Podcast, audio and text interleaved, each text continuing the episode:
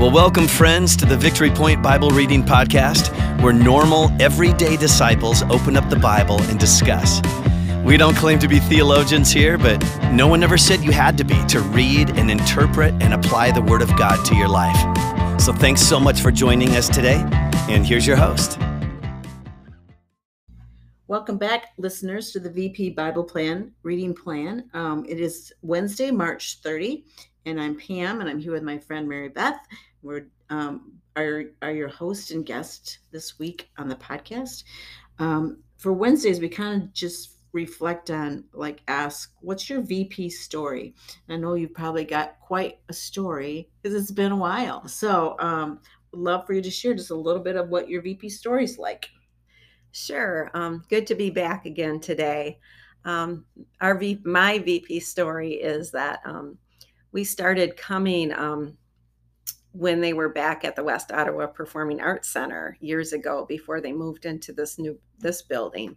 But um, my husband and I were both uh, working at Prince at the time, and um, we were invited by friendships that we had um, that attended Victory Point, and they told us about it. And uh, we were just looking for a place of uh, worship and uh, relational uh, capital, and just uh, wanted to be in a body and find a church where we felt comfortable in. And um, they invited us, and we started attending back um, like I said, when it was in the uh, West Ottawa Performing Arts Center and started attending. And then at the time, they um, didn't have a pastor. So my husband had uh, some experience in that. So he was asked to teach a few Sundays to um, cover uh, the Sundays. And um, he started teaching a little bit there. And then a couple years had passed, and then um, they asked if he'd be interested in being on staff. So he was uh, on staff at that point, um, and accepted that. Um, God basically told him he should do that and um, was answering the call that he should indeed do that. So he um, was on staff at that time, and then that was before we were in this building. And then I think in uh, 2000 we built this building, and um, God provided the the land and the the building for us, and then he um, at that time was uh, senior pastor um, when we built this building, and um, then we were here probably between 23 25 years. So and then we left for a while. Um, we felt released from victory point after working um, at the church that long and um, went to fort wayne for a year and um, then moved back and just were trying to find different church that we might feel comfortable in and believe in the vision and uh, there really wasn't one that we were finding. So we came back we just recently came back and now are worshiping here um, it's just comfortable we believe in the vision we know christ has great things for this place and um, we love the uh, discipleship culture uh, to go and make disciples is what we're called to do. And um, we just really believe in the vision. And um, the people here are great. They're just regular people. Mm, love, love, love that you guys um, just followed God's leading, and now He's led you back here, and we're really excited to have you back. Um, I know you were involved in lots of things when those 23 to 25 years. Like, what kind of things were you involved in? Um, yes, I was involved in a few things. Um, vocal team, um, for one, um, in uh, impress, first impressions team, um, events. I did Kids Hope for a little bit, and also nursery, which uh, that I wasn't really good at that. that was a challenge for me, but um, we uh, I led um, some huddles, discipleship huddles, and then also some missional communities, and was involved with um, the prayer team as well, briefly. So, a lot of different things um, that I tried. Mm, yes, that's awesome. And you did a. It was a you are a blessing for in many areas at VP, and we look forward to um, what God's got in store for you guys um, now that you're back. So it's good to see your smiling faces again here. So um, today our passage is from Philippians three, 4b through 14, and I'm going to re- read that one today, and then we'll chat about that a little bit. So, if someone else thinks they have reasons to put confidence in the flesh, I have more. Circumcised on the eighth day of the people of Israel, of the tribe of Benjamin, a Hebrew of Hebrews, in regard to the law, a Pharisee. As for zeal, persecuting the church, as for righteousness based on the law, faultless. But whatever were gains to me, I now consider loss for the sake of Christ. What is more, I consider everything a loss because of the surpassing worth of knowing Christ Jesus my Lord, for whose sake I have lost all things. I consider them garbage, that I may gain Christ and be found in him, not having a righteousness of my own that comes from the law, but that which is through the through faith in Christ, the righteousness that comes from God on the basis of faith. I want to know Christ. Yes, to know the power of his resurrection and par- participation in his sufferings, becoming like him in his death, and so somehow attaining to the resurrection from the dead. Not that I have already obtained this or have already arrived at my goal, but I press on to take hold of that for which Christ Jesus took hold of me. Brothers and sisters, I do not consider myself yet to have taken hold of it, but one thing I do, forgetting what is behind and straining toward what is ahead, I press on toward the goal to win the prize for which God has called me heavenward in Christ Jesus. Good words from Paul to the Philippians. So, what in this passage did God kind of reveal to you, Mary? Um, I think verse 13 and 14 really struck me um, that um, he's basically telling them that, you know, he hasn't taken he's taken hold of these things and he's forgetting what's behind and straining towards what's Mm-hmm. ahead. Um, and he pressed towards the goal to win the prize for which God has called him heavenward in Christ Jesus. So I love that he just doesn't give up, that Paul is just always pressing forward and for the goal, for the for for Christ and being an advocate for him while he's talking with the Philippians, um, the people of the Philippians. So Mhm. um, it's it's just cool to see his um, passion.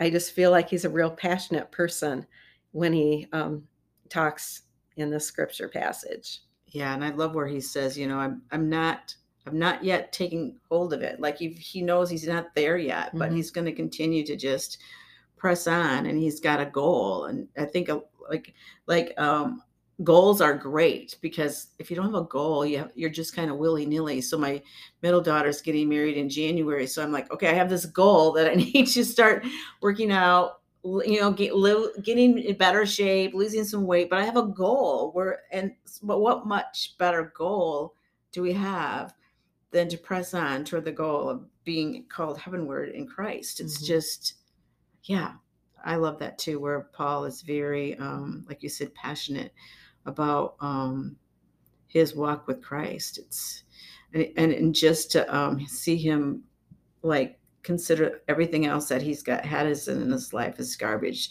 compared to knowing Christ. Yeah, and I like that too in verse seven. Um, but whatever were gains to me, I now consider lost for the sake of Christ.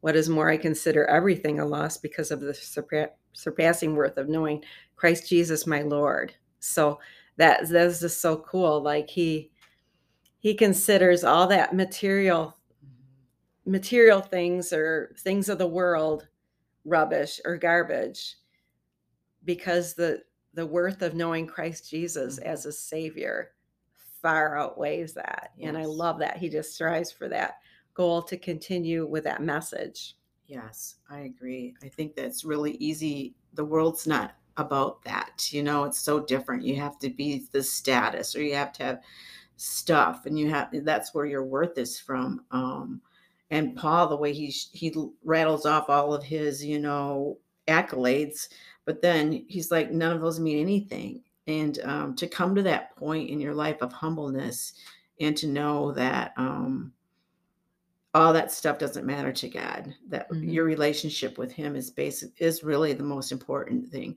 and just even to know, like through the you, you get power you get to know the power of christ you know it's not just yeah it's um it's the best um have you like experienced that in your own life that you could think of that um might yeah just maybe an example in your own life that um maybe you've dealt with and had to I think, you know, in today's world, especially, things are being thrown at us in media and everywhere with material things and enticing things and things that you want and things that you think are going to make you happy. And, you know, when it really comes down to it, it's an inward happiness that Christ is in your heart Mhm. and that should bring you inner joy. Mhm.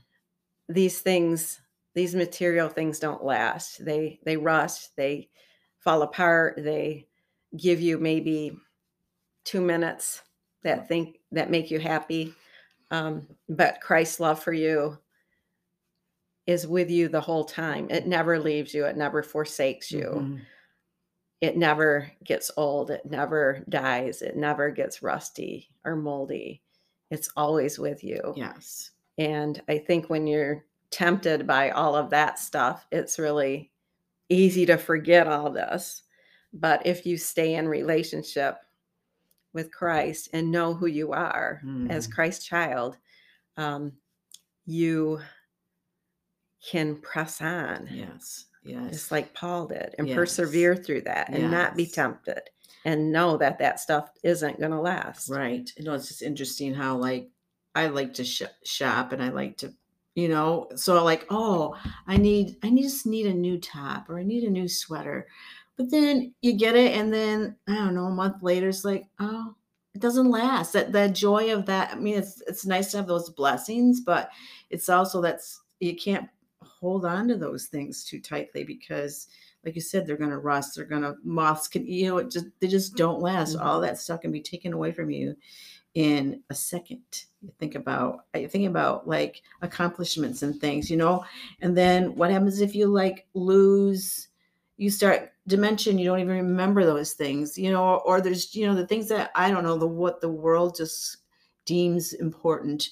Um, I love how Paul just reminded us um, that those things aren't important. Um, that I mean, he just is willing to give it all up and just take hold of Christ. Um, and when you do that, and in my own life, there's so much more peace and so much more joy and happiness. And um, life just looks so much different than if we're just focusing on, you know, like my worth as a person as what with my job or with what I have. Um, yeah, but Mhm. it's really easy to get, like you said, with um, the world and media and social media and advertisements. Everything is just saying you need this next best thing to be to give you joy. And um, yeah, this passage was a great reminder Mhm. to me again that um, yeah, those things are is considered garbage. Yeah, and it's not always easy to do because it's right in front of you all the time, Mhm. you know, the things of the world. But I I often try and have this visual, even though it sounds pretty I think, okay, if my life were taken away today, this stuff's not going to matter anyway. So why am I investing so much time and energy into the stuff that doesn't matter? Mhm. Yeah. Like I said, it's not easy because we're all sinners Mhm. and we all want those things and we feel like we need those things or we're entitled. But when all is said and done, they don't matter one bit. Right. And I love Paul's word here. Mhm. It's a great reminder. It is. It is. You think about like because even Satan with Eve, like you know, you can have if you eat from this tree, you'll have this and this, and so started from day Mm-hmm. one, where you know humans have been falling in this trap, and um, yeah, it's just a definite. Um, Satan loves to work on in those areas in your life, and I love just once again, like we said, how Paul reminds us how. Um, and he wasn't um i mean he was a he wasn't treated very well when he was a you know christ follower in jail you know lots of things did not go well for him but he was willing to just let go of all of the stuff and be um be a be persecuted and be for Christ. Um, it's a challenge. Um, but I, I still like his humbleness about I'm haven't taken hold of it because sometimes Paul can come off a little pious and um, mm-hmm. has it all together. But um, I love where he just confesses, you know, I really don't have it all together yet, but I am going to press on. Yeah, I like that too, where it's like I'm not there yet. I'm a work in progress. Mm-hmm. Yes. And I love that. Yes. Yes. Because we are too. Yes, exactly. So I think that might be a good word for our listeners today. Um, if you feel like you're you're just stuck and um, you're trying to take hold of it, but it just doesn't seem to be working, um, that's just Satan telling you that because just continue to press on. God's going to walk alongside of you, give you what you need, um, and you have a goal. You have a goal of, um, like I just wrote, my goal is becoming more and more like Christ because of his love for me, not because of um, he's ordering me to do it, or it's just, you know, but it's because he loves me so much that I really, really want to just keep pressing on toward toward that goal of um, being with him someday. So thanks for listening again, um, listeners. We will be back in your um, living rooms or wherever you listen to us tomorrow. Thanks. Well, thank you for joining us today for the Victory Point Bible Reading Podcast. We hope that today's conversation was helpful for you and encourages you in your daily walk with God. If you have any questions or thoughts to share with us, please email us at info at victorypoint.org. We would love to hear from you.